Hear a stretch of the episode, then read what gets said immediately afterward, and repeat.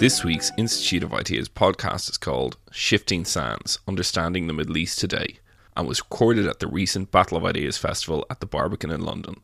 The discussion was part of the International Battle Strand produced in conjunction with Vodafone.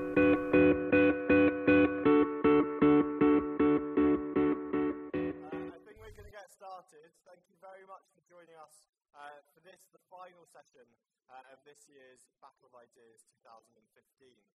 As you know, the topic is uh, about shifting sands uh, and is aiming to understand the Middle East today. Um, it was recently said uh, by both a Tory and a Labour MP writing together, Andrew Mitchell and Jo Cox, that the international community has failed in the Middle East, even in its own terms. They say this grand game of chess uh, hasn't been grand or strategic. It's been self-defeating and inept. Uh, much of this festival this year has been taken up uh, in various strands and in different ways, um, discussing the new world we find ourselves in in 2015. Um, after the wars in Afghanistan and Iraq, uh, after the Arab Spring, after the declaration of an Islamic State, and after the collapse uh, of any recognizable Israeli-Palestinian peace process. Uh, after radicalization uh, has come to be seen as much as a domestic issue as an international one. Uh, and so tonight, at this, the end of the festival, um, what we'd like to do, and I'm very pleased to introduce in a moment uh, panel who will help us do it, um, is debate the old certainties that now can no longer be relied on uh, in the Middle East. Um, so I'll introduce them in the order they're going to speak. They'll have a kind of brief five or so minutes uh, to introduce uh, their approach to the topic. Um, we'll hear first from Professor Gilbert Achcar, who's uh, from the Development Studies and International Relations Department at SOAS, the School of Oriental and African Studies, and he's also the author uh, of many books, including uh, The People Want. We'll then hear um, from Dr. Tara McCormack, who's sitting furthest uh, to your left, who's a lecturer in international politics at the University of Leicester. Um, we'll hear from Professor Rosemary Hollis, who's the Professor of International Politics and Director of the Olive, Olive Tree Programme uh, run out of the City of City University uh, here in London. Uh, and we'll finish with Karl Sharro sitting at the end of our table, um, who's an architect and Middle Eastern commentator uh, and satirist, better known to the world of the internet as Karl reMarks. Um, so, Gilbert, if you'd like to start us off. Yes, sure. Thank you, George. And uh, yeah, thank you for the, the opportunity. Well, four or five minutes to, to uh, explain to you my uh, vision of the, the Middle East is would be a fantastic feat, and uh, probably then it would be better just to, to use a couple of words and stop there. But uh, yeah, let me start from a couple of words and, uh, and go ahead with that.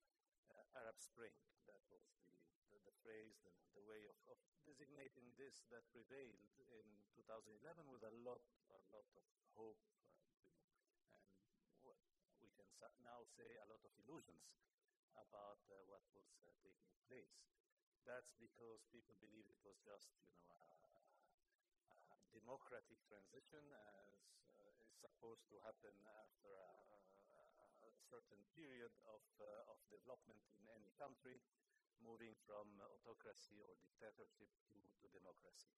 Now, the, the, the, what was wrong in this assessment was that precisely that was not coming at the culmination of any kind of development, but that was coming uh, after decades of, of actual stagnation or very slow development and uh, a part of the world which uh, had detained the, the records in uh, the number of unemployed, and especially young unemployed, for several decades.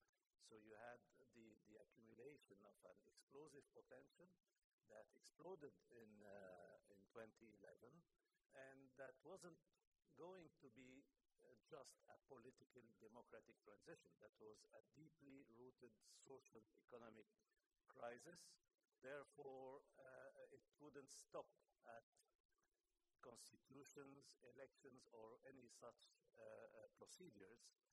it needed much more than that.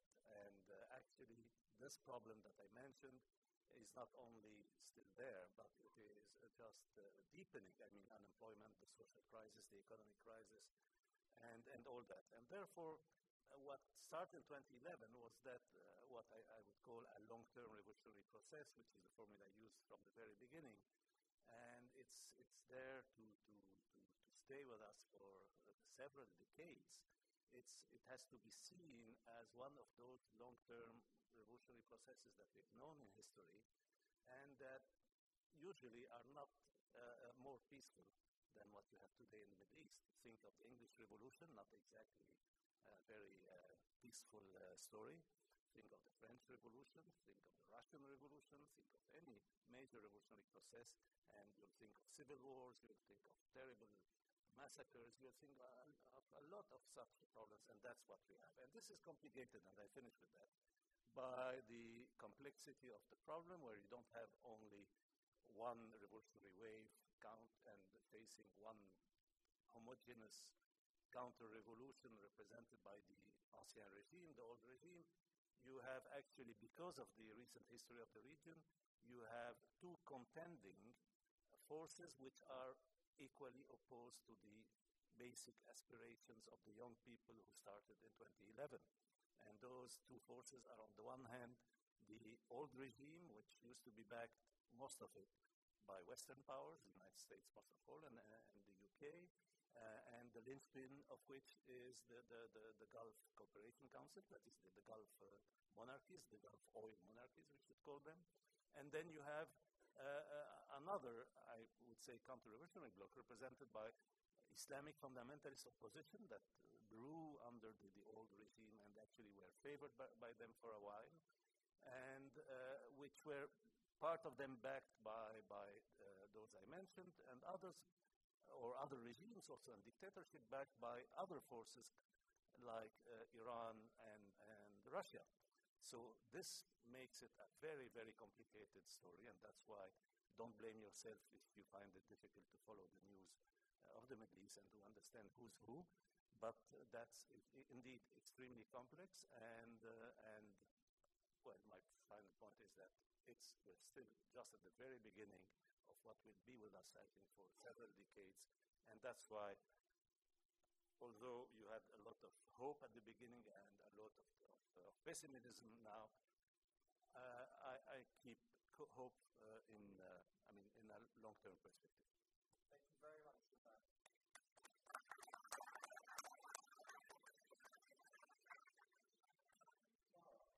Thanks very much, Joel.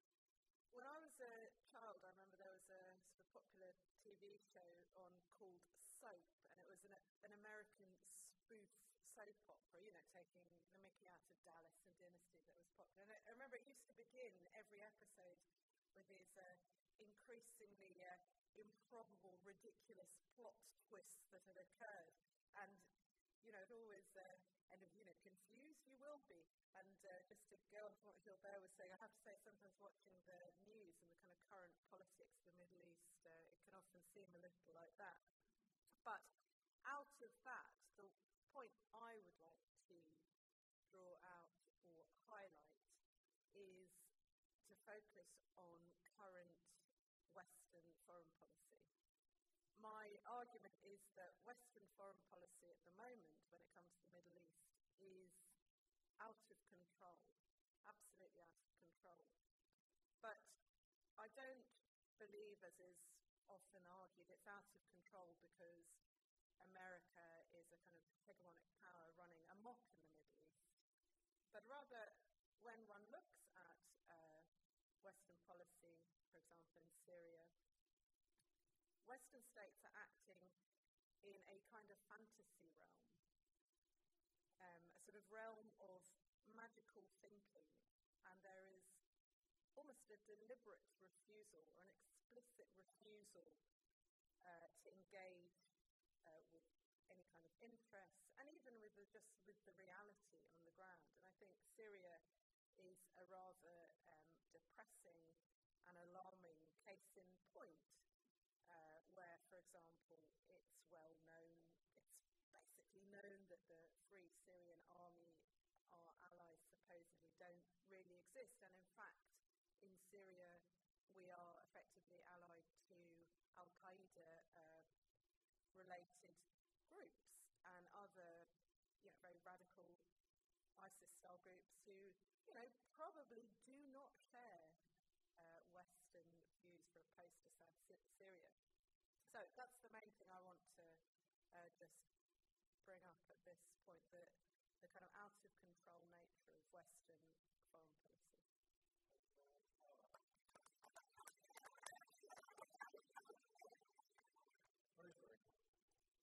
That was so quick. I'm a little bit frightened. But I, what I would like to do, given what Gilbert has said about the murky landscape and decades before we know where the dust will settle, we are not powerless to do some thinking about where it's all going, but we need to do so in terms of scenario building. That classic exercise which members of the armed forces around the world tend to be very good at, and which diplomats and politicians tend to be afraid of because they want the future to be one way and they don't want to alert themselves to some alternatives. Now, if you think of the region at four different layers, one placed on top of the other, think of four disks, if you like, and they're revolving but at different paces. One is at the very local level. The next up is at the regional level, where there's various actors and dynamics and variables operating. Above that, you have at the international level, where you have powers external to the region as the main actors interacting and pushing or attempting to push the dynamic in different directions. And then, just to really complicate things, you have another layer which I'm calling the demographic layer, which has to do with mass forced migration, mass movements of people, which are a dynamic in and of themselves, expanding borders, descending on Europe in relatively tiny numbers, but nonetheless causing a crisis which is transformative to Europe and the European Union itself. Now, my scenarios are simply that there's four of them, and they stem from the idea, the concept, that one of the four disks is predominant. That local actors and factors determine the main dynamic, or that the regional actors and factors are more in the driving seat, or that developments at the international level take predominance, or fourthly, that the migration issue overshadows others. This is what the four scenarios essentially look like. If the local factors disrupt, undermine the agendas at the regional level and at the international level, and of course, migration stems from the local level, you have different pockets, communities, neighborhoods, individuals, families, militia, entrepreneurs, businesses in Syria and Iraq on making on a daily and weekly basis calculations about their survival, both economically and physically. They are engaged in struggles which will create the dynamic of the need for revenge, defense of honor, and identity. Very active. Second scenario, happening at the regional level, I would say here rather than fragmentation, I should have said, the first scenario uh, ultimately is fragmentation. Absence of states, absence of borders, fragmentation. Second scenario is two axes emerging. Now, we've had shifting regional alliances. As of a month ago, we have seen the emergence of the two newest ones, actually owned and labeled by Russia. There is the one that links Iran, Assad, Hezbollah, the Iraqi government, and now some Kurdish groups and Russia, versus the one linking the Saudis, the Qataris, the UAE, some Syrian militia, unified for now under a roughly Sunni Arab banner and loosely backed by the US and its Western allies. That's now. It was not like that with those two discernible axes six months ago, and we don't know on which side Turkey is going to fall.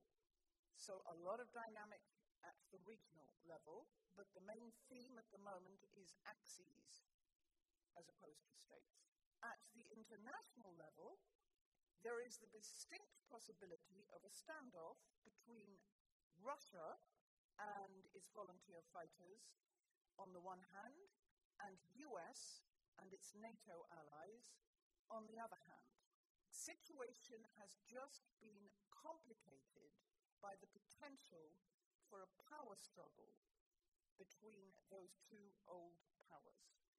And at the demographic level, the refugee and migration flows, millions displaced inside Syria, millions with a precarious existence and creating a precarious existence for Jordan, Lebanon, Turkey, and beyond, that crisis could become the preoccupation for Europe.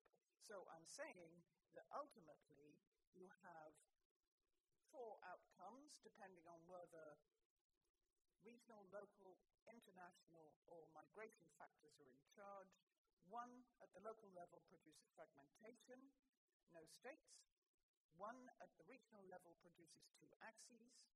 And if the principal drivers are the international ones, you could have US Russia divisions, which means neither wins and ISIS benefits. Thank you very much, Rosemary.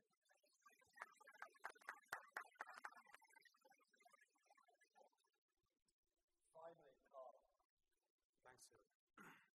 Uh, I just want to start by saying I do recognize that this is a very long process of change that we're witnessing uh, in the Middle East. And I, this is the fifth time I've done a session about it in the Middle East, uh, sorry, in the Middle East, in the Battle of Ideas. And it's, I'm the most pessimistic I've ever been. It's a long process, but all indications are that it's not going to lead where a lot of us wanted it to go at the beginning of the so-called Arab uprisings in 2011. Now, there are a lot of the kind of categories involved and players and different momentums involved that we don't have control over, and they are local in nature. So, to use Rosemary's conceptual model, those operate and will continue to operate all the time. The one that we need to confront, and the one that Tara talked about, is the role of the West and the US in particular in this uh, picture. And briefly, I think the role of the West and the US in particular has been quite destructive throughout this process. It is probably the single most contributing factor to regional instability. And that hasn't only harmed those countries themselves, but it has led almost um, by kind of blatant sequence of rash and unconsidered moves and a lack of any kind of strategic thinking about what the West and the US actually want from the Middle East to the destruction of a regional order that the US itself had put in place in the aftermath of the end of the Cold War. And the kind of the consequences of that were didn't start in 2011. This started with the invasion of Iraq in 2003, which ultimately led to the rise of ISIS, which remains today the biggest threat regional order and stability. And unlike some people who disingenuously like to kind of separate the kind of intervention that happened in Iraq from what happened subsequently in Libya and then in Syria, those are informed by the same kind of clueless and utterly lacking in kind of any uh, grounding in reality uh, in terms of Western thinking about the Middle East. It's hugely unpredictable, impulsive, and therefore highly destructive.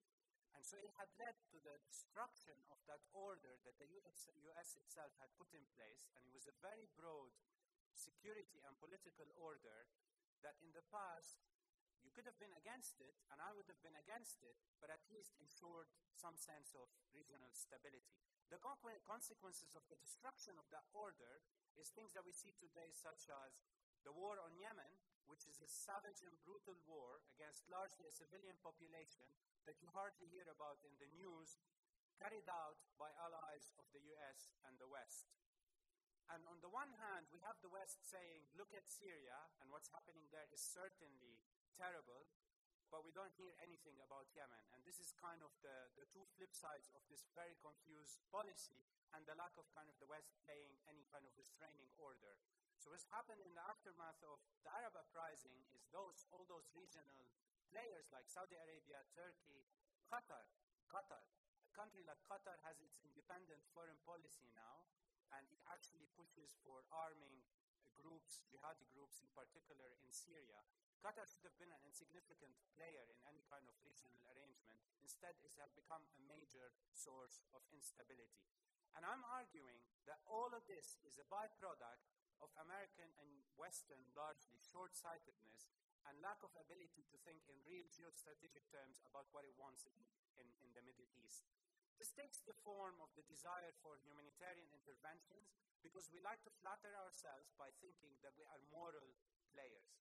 But this is not really the case. What ends up happening is decisions like regime change in Libya, where as much as I hated Gaddafi, what we end up with now is far worse and will continue to destabilize the region for a long time to come. So, in fact, what I want to say is it's probably high time for the West and the US to start a process of disengagement and rethinking their position in the Middle East. We look at something like Syria, where any kind of projection of certainty by other players, like Iran or Russia, genuinely confuses the US and its allies. They're, they're asking what sort of nefarious, clever chess game is Putin playing? Whereas he's just playing the old geostrategic uh, uh, kind of game of pursuing his interest and propping his allies, something that the United States has completely forgotten about. So it is kind of an example of how disconnected Western and American policy is from any sense of rational uh, interest in the region that sadly and tragically ends up being much more devastating, much more destructive, because it's not contained with any rational framework. I'm just going to close with one anecdote that, to my mind, summarizes how foolish and clueless American policy in Syria is, where it had been quite clear for a while that the US doesn't want for Assad to fall because it's realized what the alternative is the possibility of ISIS taking over, which is far worse. Yet, it maintained a program of training and equipping uh, Syrian rebels that had cost billions and ended up with having maybe four or five Syrian rebels that eventually got routed out from Syria. So last week, the US ended this program, and instead, it sent an airdrop for uh, uh, $50 million worth of military equipment over an area of Syria, which it really didn't know who was in there. So it was basically symbolized a kind of, it's almost like a parody of American policy, where we're just going to fly over and drop these weapons, and let's hope the good guys get them. And this is where American policy stands today. Thank you. Thank you, Karl.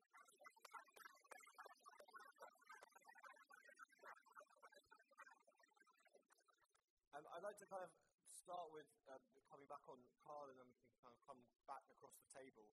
Um, just to kind of initially ask, Karl, when we lament the kind of toothlessness of uh, Western governments in the Middle East, how do we reconcile that with both kind of detesting every action that they do, you know, in some sense, both call for the West to take a more strident policy, as has Tara, and the question kind of raised, the, the, conceptual approach raised by Rosemary uh, and started from Gilbert all seems to kind of hinge on a toothlessness that, uh, on the one hand, every time, even limitedly, has been expressed, is kind of fairly reprehensible.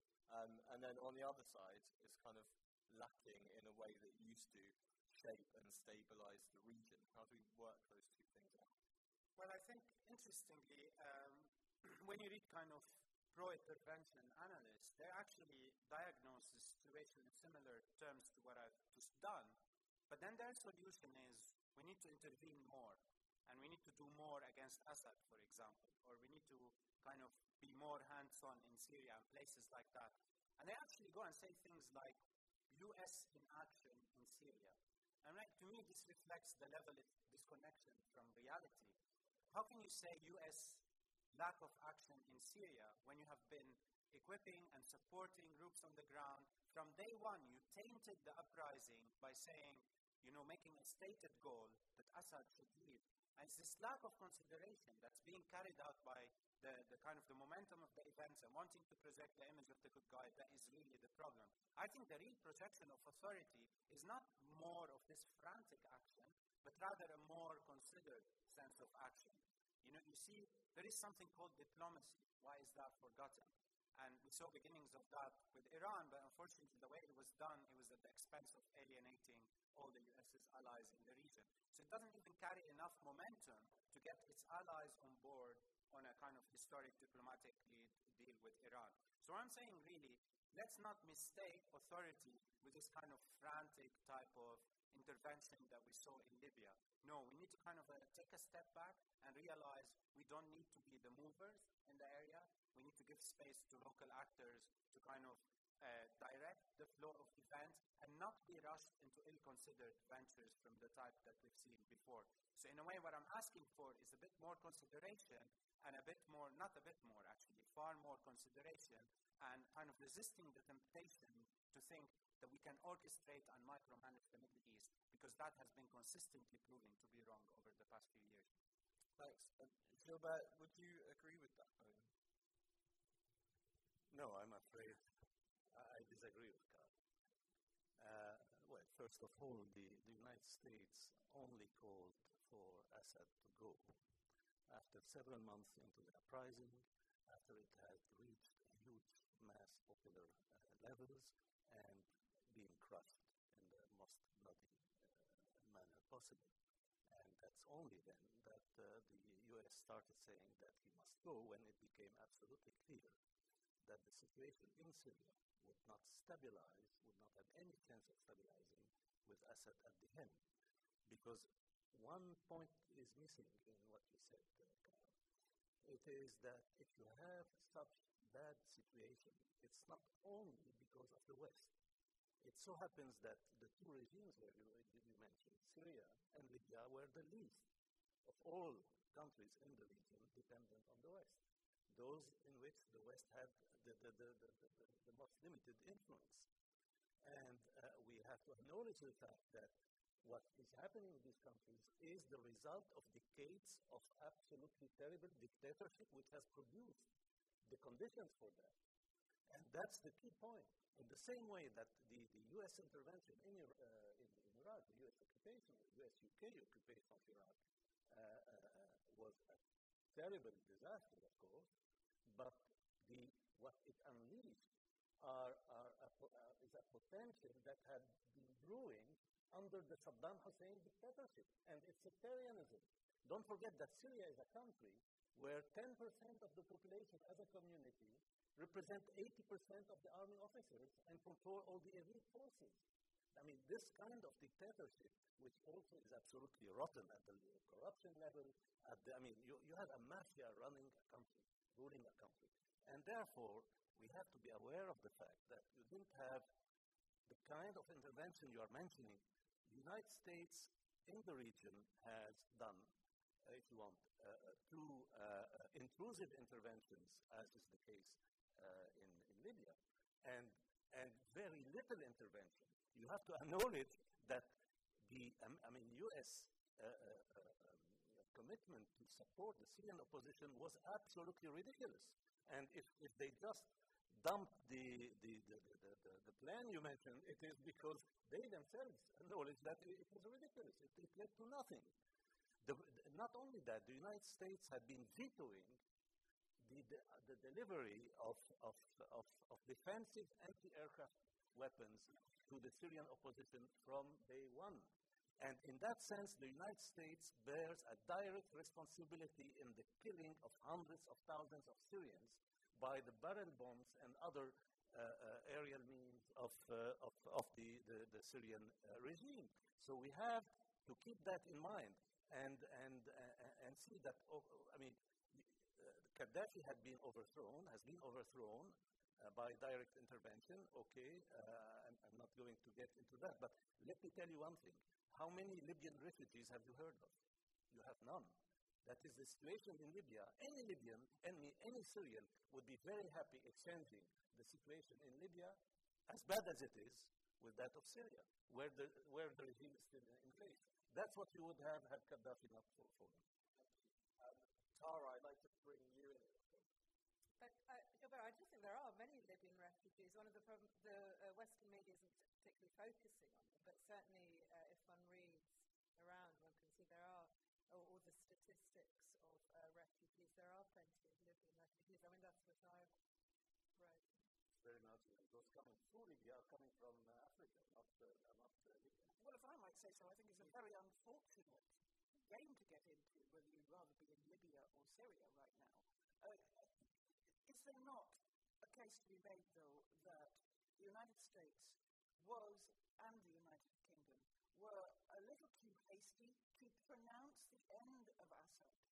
And there was a moment near the beginning of this horrendous war when the Russians could have been much more helpful in initially working with Assad as part of a transition that would end in his departure.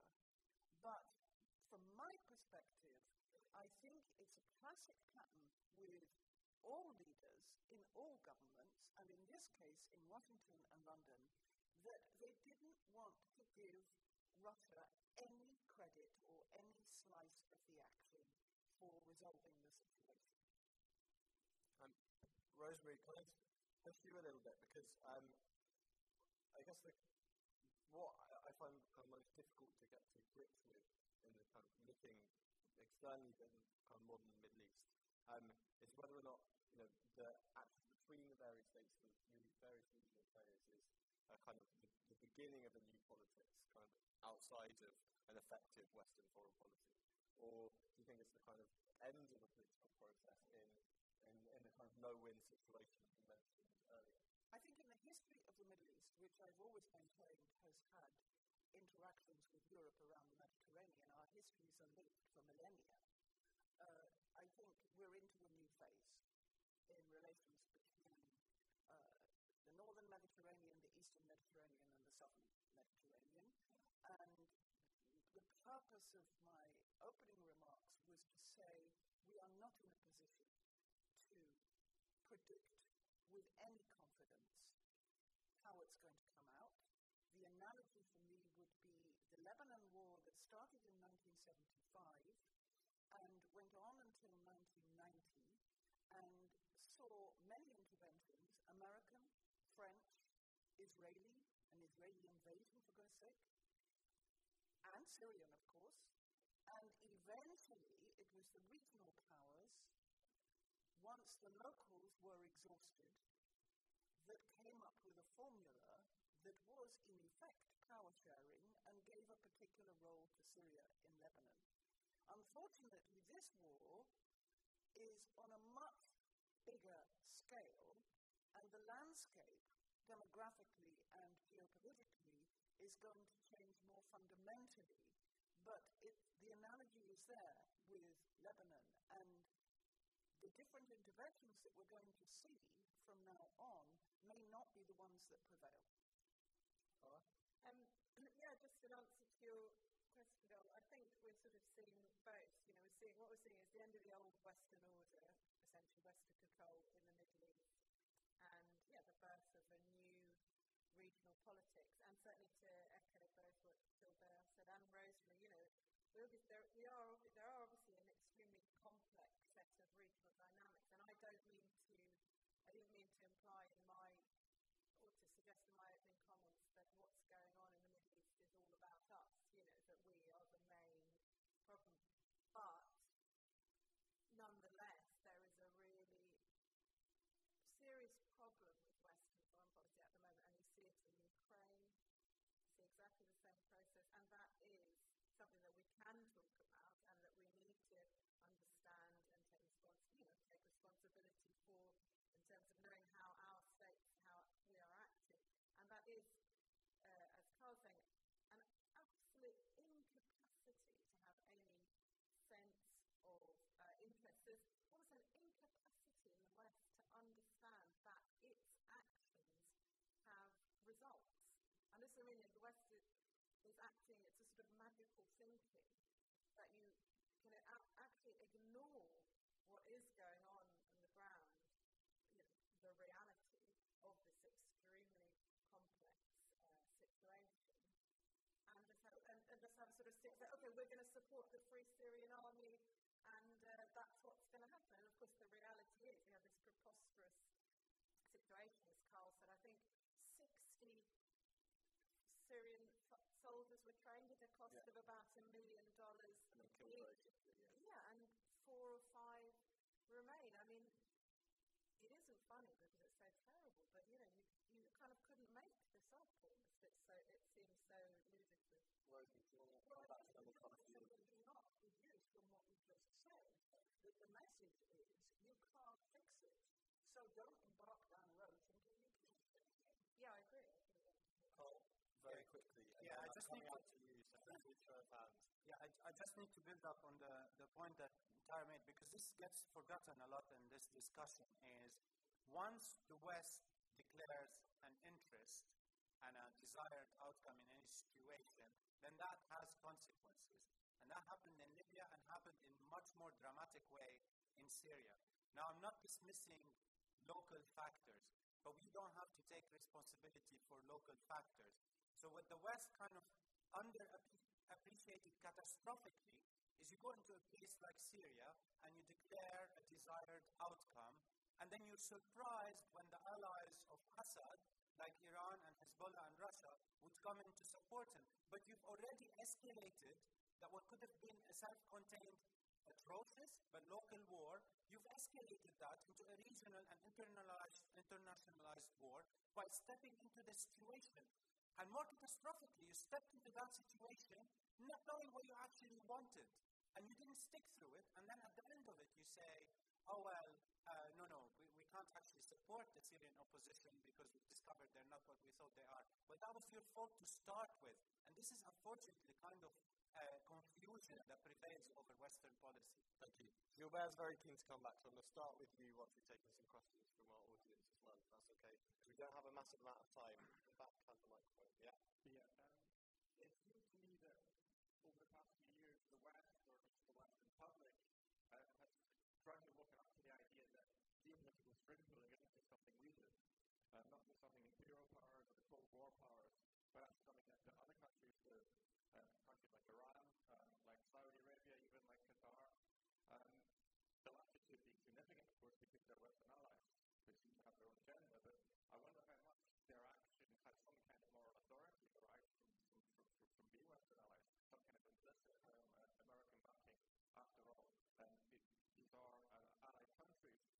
Um, I was also thinking what Rosemary said about Turkey and, and which way it will go, because um, I understood it that Turkey was actually involved quite early on in shaping the political character of Syrian opposition before military uh, stuff was involved, in stacking with Muslim Brotherhood and so on as part of its own kind of agenda. So I, I, my understanding was that, that uh, Turkey would be uh, uh, on the same side as uh, the, the Gulf states and various um, uh, groups uh, within Syria. But is that not true? Um, and uh, if not, what do you think is going to happen with Turkey? Thank you. Hands, please. Uh, can we take the gentleman here? And if there's, is there one or two microphones? Just one. Okay, here. Yeah. Uh, one of the factors which seems very powerful in the Middle East uh, and disruptive, which the panel haven't really addressed, as you touched on, is the role of ISIS. And the particular question I'd like to ask the panel is it seems to me that ISIS could not have achieved the apparent success and power that it has done without arms. They don't manufacture arms themselves. These arms must have come from somewhere. And I, I don't know where they've come from, and I wonder if the panel could illuminate this. Where have these arms and the resources come from to support ISIS? I would also like Very the quickly. panel to do I just say two more things. Uh, to address the issue of Saudi Arabia, uh, what the role of Saudi Arabia is. And finally, uh, there's been a lot of criticism of Western strategy, particularly Karl. Karl's solution seems to be Westerners should withdraw, Americans should withdraw. What is your answer? What should the Western strategy be? What's Sure. your answer? Can we get the microphone uh, to the uh, woman who has her hand up in the corner? Yeah. Thank you. I just wanted to ask a very simple question but a very complex answer. What in each of your views are the factors and events that explain the rise of ISIS? And is it something, is it something new or is it a continuation of this Thank you. Uh, and quickly next to you, yeah.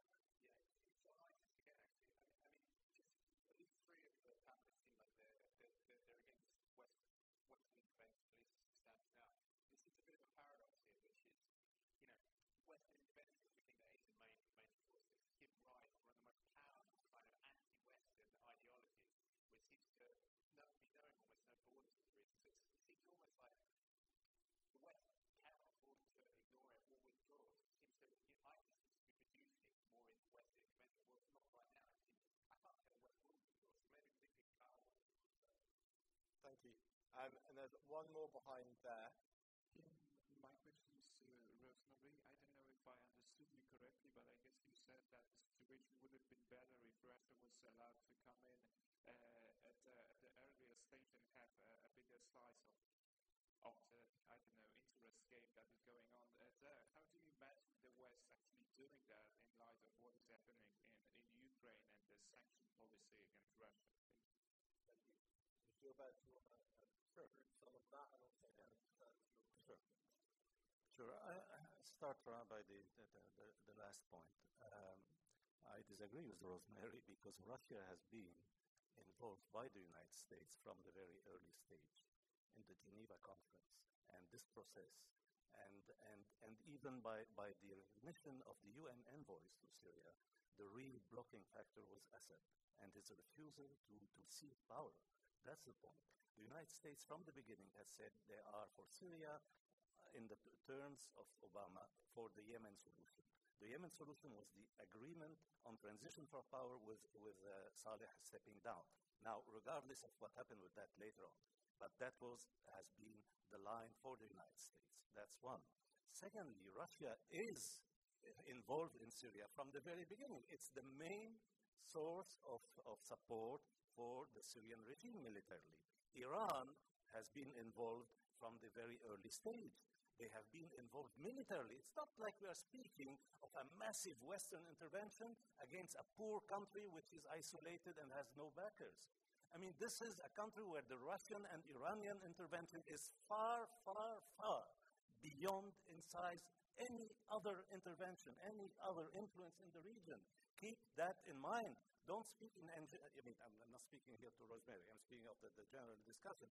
We, we shouldn't be, you know, uh, for, forget this point. If we look at ISIS, indeed, what's the origin of ISIS? The origin of ISIS, as uh, Karl uh, hinted at, uh, is, is Al Qaeda in Iraq, which formed the Islamic State in Iraq, uh, which uh, reached a peak in 2006, 2007, and which the United States managed, after changing tack, changing strategy, to marginalize to a certain degree.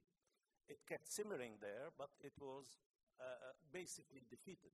And then you had the situation that unfolded in Syria. Now, there are many indications that documented that the, the beginnings of ISIS in Syria were actually welcomed by the Syrian regime. And the Syrian regime, and this is also well known, has not uh, bombed one single time ISIS until one year ago when, when you had the coalition that started uh, acting. The Syrian regime in the summer and autumn of 2011, when at a time when it was arresting thousands upon thousands of young Democrats, release from jail all the jihadists they have. This is very well documented. They release from jail all these guys that are running now the jihadist groups in Syria. Don't, I mean, we are, I, hear comments here really, we are, which are really amazing to me. And, and so, so, I mean, Assad is, a, is the, the most brutal Machiavellic type of dictatorship. You have to understand what, is this, what this is about. It's not to say that I'm not calling for the West to, to, to, to bomb Syria or whatever. I've always been against this kind of intervention. But I think there is a duty to rescue people slaughtered by their regimes.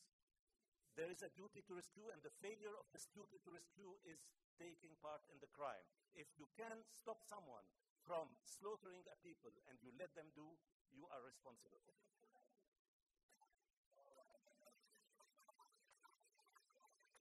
Okay, this, this very quickly. So, Gilbert, are you, su- you are suggesting a form of humanitarian intervention? No, I'm suggesting that from the beginning, uh, the, the Syrian opposition, when it was still the mainstream at the beginning, 2012, you had this good window of opportunity, should have been given defensive weapons, the defensive weapons it required. It has been not given these defensive anti-tank, anti-aircraft weapons, and this allowed the regime to crush them. And then you get you got uh, Qatar and all the rest coming and, and funding all these the jihadist groups, which actually, as I said, were started by the action of the regime itself. Which from day one, when it was purely, uh, uh, you know, secular democratic demonstrations, said from day one these are jihadist takfiris. You know the story well. Okay, Turkey, Saudi, and Russia. I went, and also I went to the panel first thing this morning, which is why are young people joining ISIS?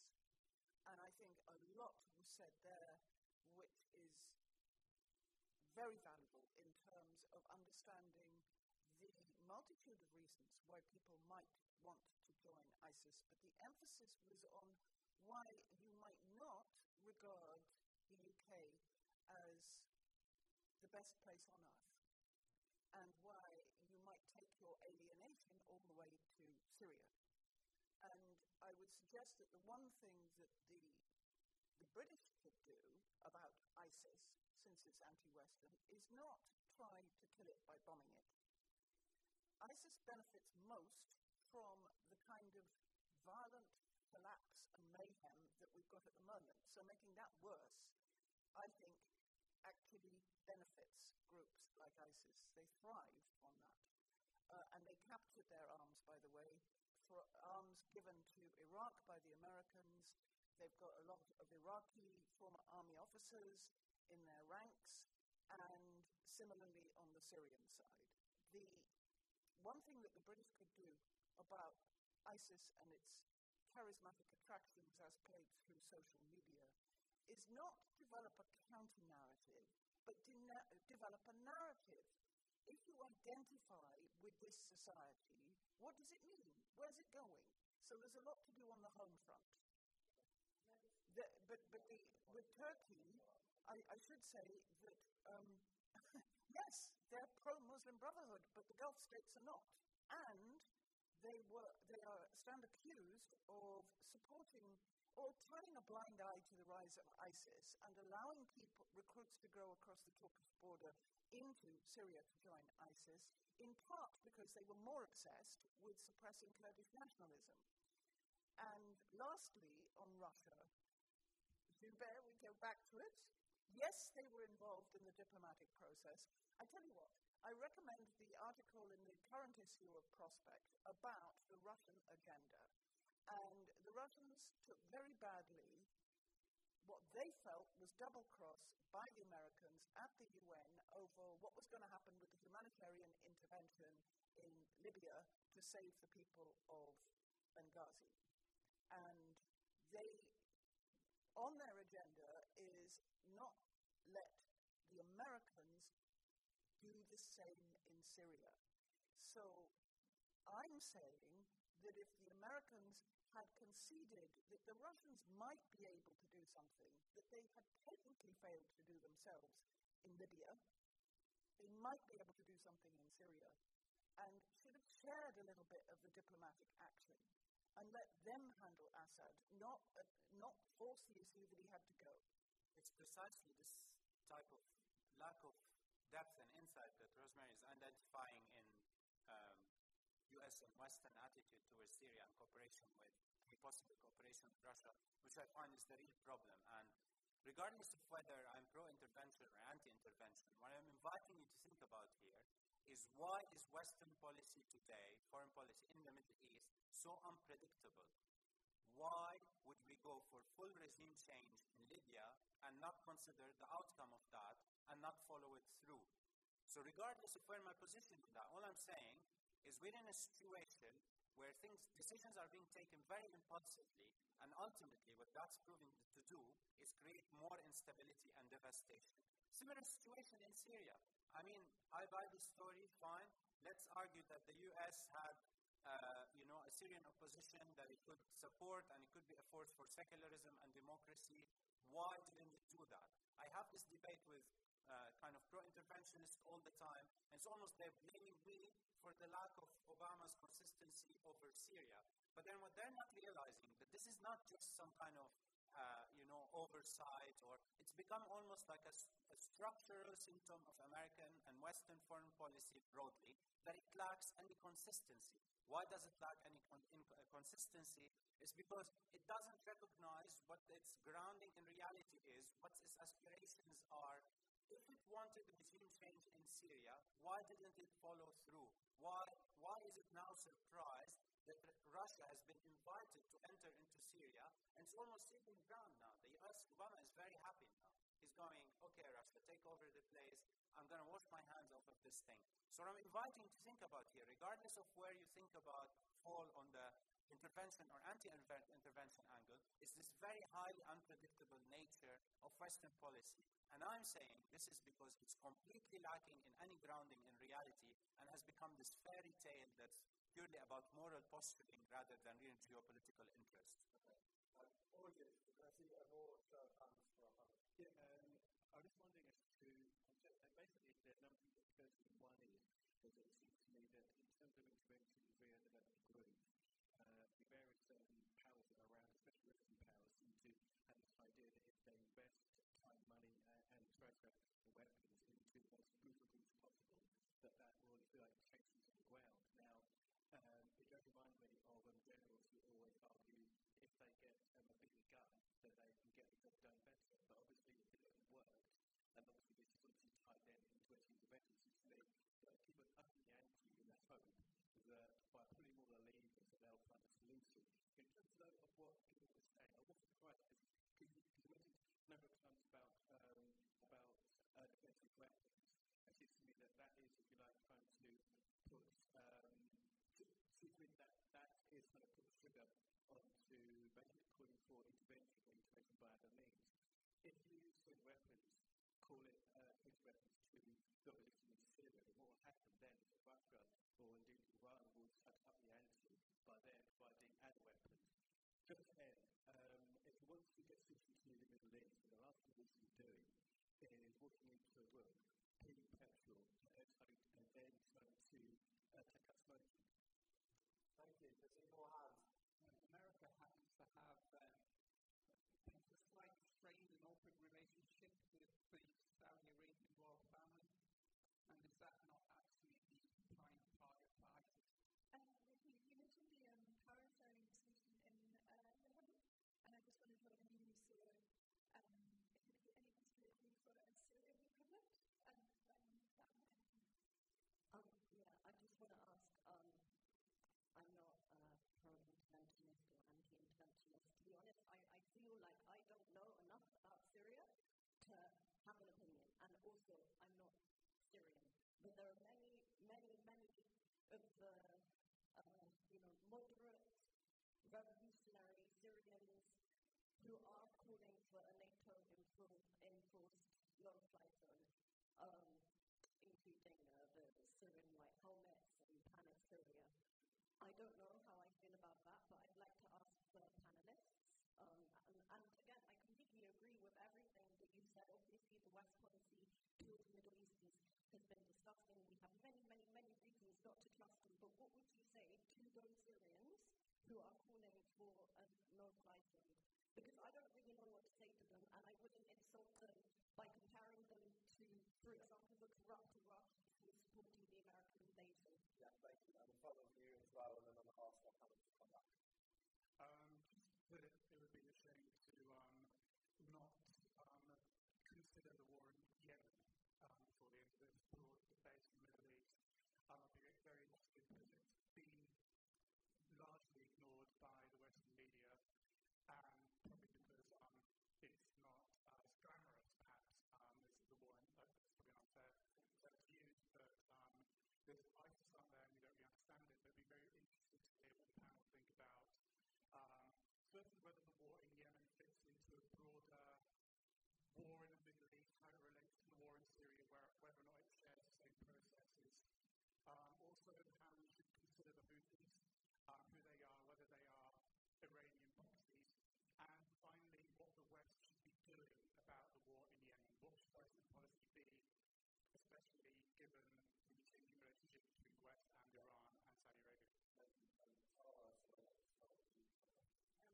Uh, it's probably unfair to say questions. Um, actually, if I might, I just want to go back to the previous round when we were talking about ISIS.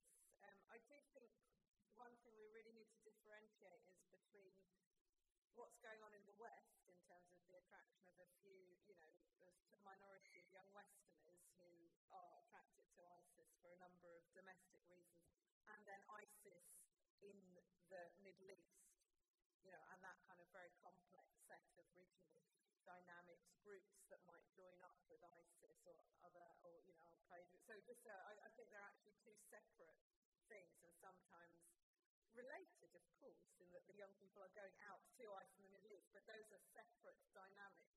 I think to understand what's going on, why British people want to join ISIS, we have to look at home. You know, but I don't think we can entirely explain ISIS in the Middle East through our domestic dynamics, although certainly, also certainly Western intervention, I would agree, has certainly uh, contributed to the chaos that has kind of you know, allowed ISIS to rise. So I just think that's quite something quite important to sort of separate.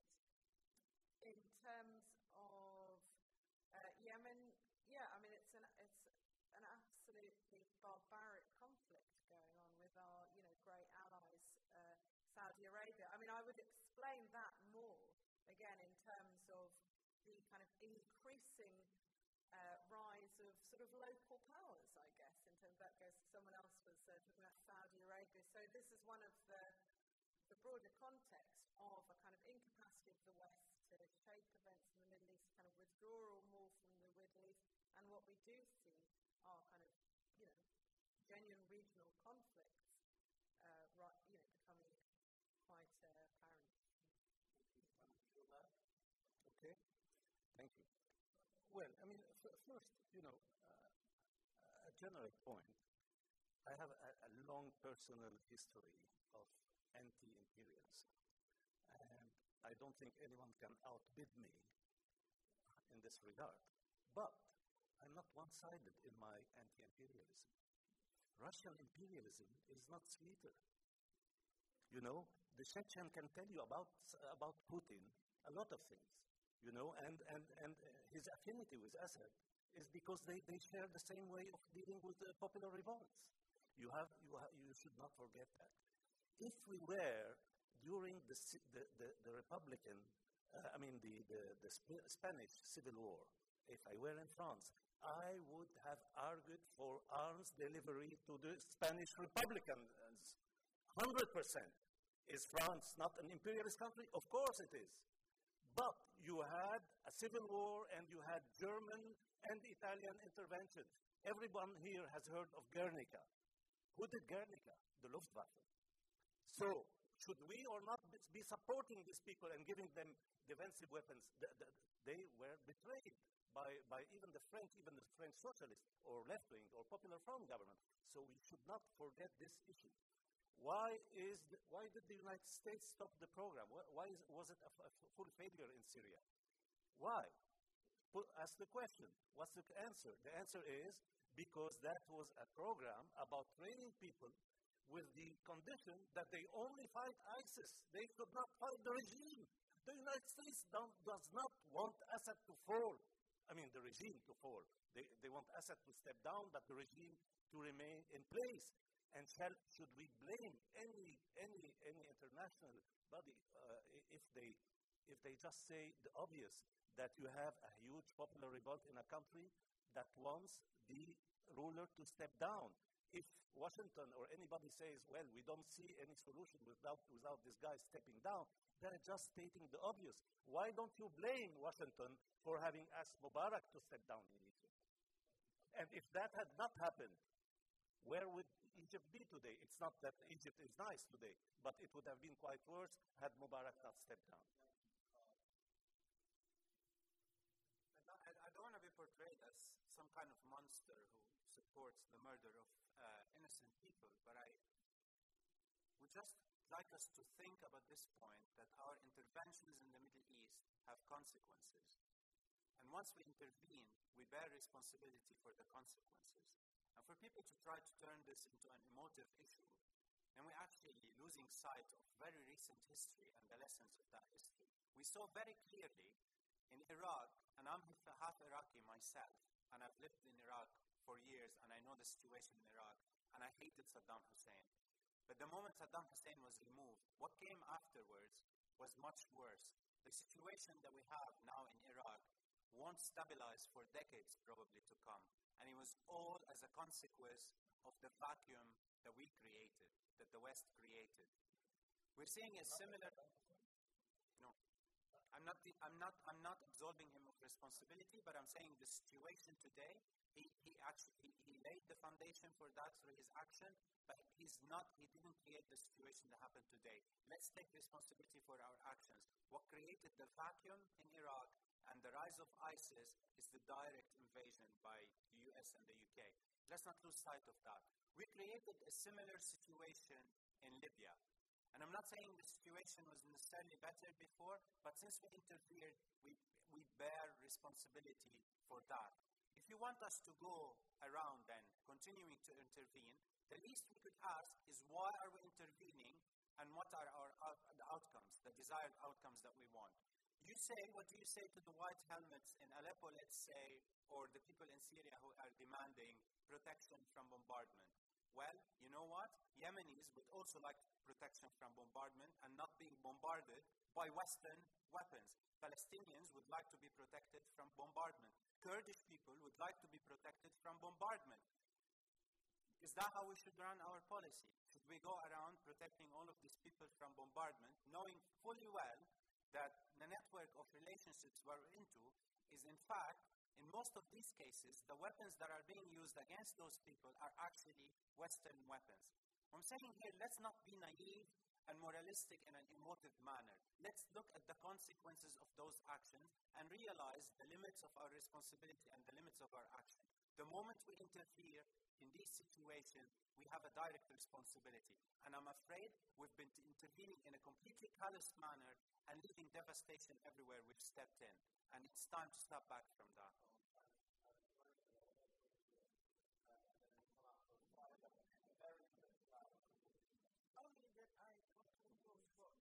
Said. Uh, and I think we need to draw a distinction between military intervention and the responsibilities that obtain to taking up arms in, a, in the name of a cause. My, my position is that in no instance, there is no example of a successful military intervention from a Western perspective. As soon as you start a war or you enter a war, you lose control of the outcome. And so it's arrogant to think otherwise. The Saudi UK and Saudi US relationship gets to the nub of our difficulties in terms of what are the limits of how far we should go to make friends and do business with governments who defy the very values that we've taken up arms allegedly to defend. And I'm pleased that there is now the beginnings of a debate. What is the British Saudi relationship all about? And can we really defend the extent of it? Thank you. Have final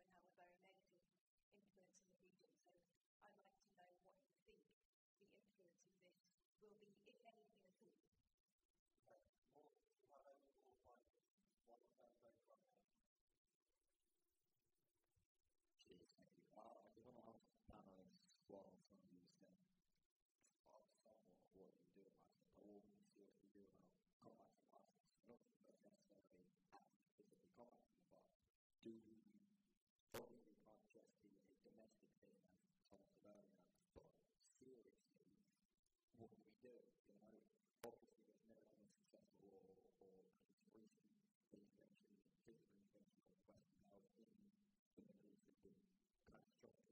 But what was Okay.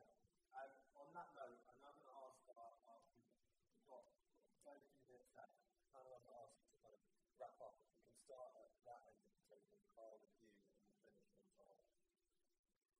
Yeah, I'm, I'm going to deal with the point on ISIS because for the first time in my life, when the issue of arming the Kurds against ISIS came up, I was fully for that, and I argued that that was actually a genuine humanitarian intervention which met all the conditions that I could approve of. And we had the Yazidis stuck on the mountain, thousands of them. We had a death cult that's butchering and, and enslaving people, and they had to be stopped. Uh, but even that has consequences. Even that sort of intervention, arming the Kurds, has more potential for destabilizing the region because it will inflame Turkey, obviously, and you'd have that uh, kind of uh, threat. So even that is without its danger, and that's actually a consequence, I would say, of that American loss of authority in the region, which uh, could have kind of ameliorated a lot of uh, these in, internal struggles and kind of contained them within a stable security order. It wasn't an ideal one, but it was uh, far better than the situation we're in now. But definitely, yes, we need to do something about ISIS, not least because the US had a very direct role in creating the conditions for their rise.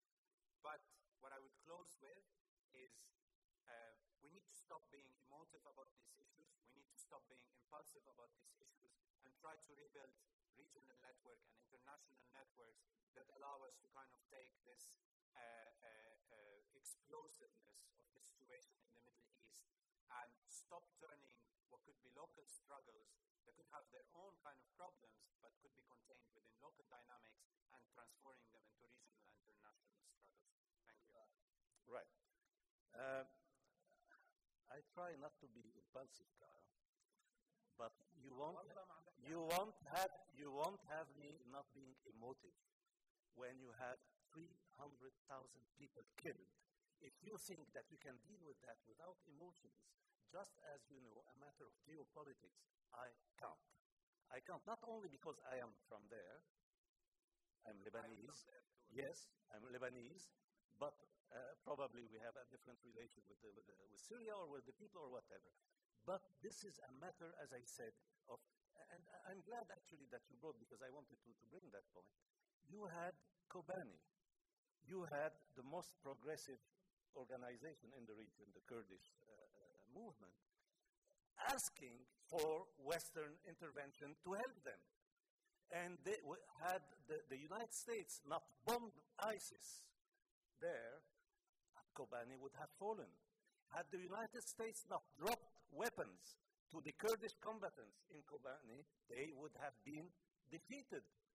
Why don't we say anything? Why, why, why didn't you go in the streets against this Western intervention? Come on. We have to understand what we are dealing with. It's not a matter of knee jerk re- reaction against any kind of intervention by the West.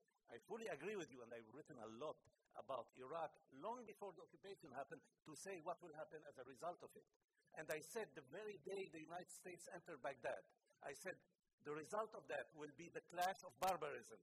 That is, the barbarism of the US occupation will produce a counter barbarism. And we had it. And it was called Al Qaeda and the Islamic State in Iraq. So this is, I mean, part of the story. But we can't, I mean, I'm not advocating war because war is there to say, who, who is speaking of starting a war when it's there? I'm not advocating direct Western intervention. I'm just saying from the beginning that you, the, the, the, the, the Syrian opposition should have been given the means to defend itself. Now, now it's, it's too late because, I mean, with the Russian intervention and all that, the only thing one, one can hope for is that all these guys can get to some agreement and stop, stop the bloodshed in Syria. But short of that, it's later. Um, Rosemary? In dealing with ISIS, I would say one thing that we must try to do is prevent all our politicians from letting it become an ego issue, how you deal with them. You know, the whole business of being provoked and you rise to the provocation and actually you inflate the reputation of the opponent that was previously much lesser. So uh, and we've seen this with successive wars in the Middle East, the senior people in the governments involved start to take it personally. We have to help them back away from that. Secondly, about Iran, I'm afraid I'm totally biased. I've had several trips there until, under the second Ahmadinejad presidency, it became dangerous for my friends there if I wanted to visit them. So I didn't want to put them in danger. I'm with the Khatami wing of the Iranian power structure. Um, I am not going to whitewash the whole regime, not at all. I think they have a genuine power struggle and that it's not helpful of us to hand ammunition to the hardliners in Tehran because there's some lovely guys that are waiting in the shadows to take Iran in, in a direction that I think everyone would find more conducive to working with them as opposed to against them. Thank you, Rosemary. And finally, Tara. Um, just uh, on the uh, question of uh, supporting the opposition in various countries. And we do have an example of what happened in Iraq. We did have regime change and we, we put in place a government, and that government has been one of the most brutal government that has ruled through fear, murder, pork barrel politics. I mean, we know that, and has also contributed to what is basically an internal civil war in Iraq now and laid the groundwork. So we do actually have an example.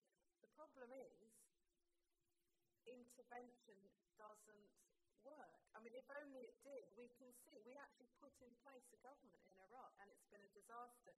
Just on the question of ISIS, what to do about ISIS, I'm not sure that we do. I don't, I don't know that we can do anything about ISIS. I think we have a domestic problem, as I said, where some people feel extremely alienated. Um, but I think that's a different question you know, so I think that there are things that we can do about why some British people join ISIS, and I'd be more on Rosemary's end that we have to actually have a narrative, never mind a counter narrative, but a narrative about what multicultural Britain. Well, what, what, what we are, but I don't know that in terms of ISIS in the Middle East, I don't know that we can do it. And we have seen that in Iraq there have been ex- examples uh, at periods recently, you know, where, or say, where Iraqis uh, in certain regions have managed to kind of expel jihadi groups and reestablish. You know, so I'm not really sure that we, the West, can do anything which won't entirely just uh, make the situation sure. worse.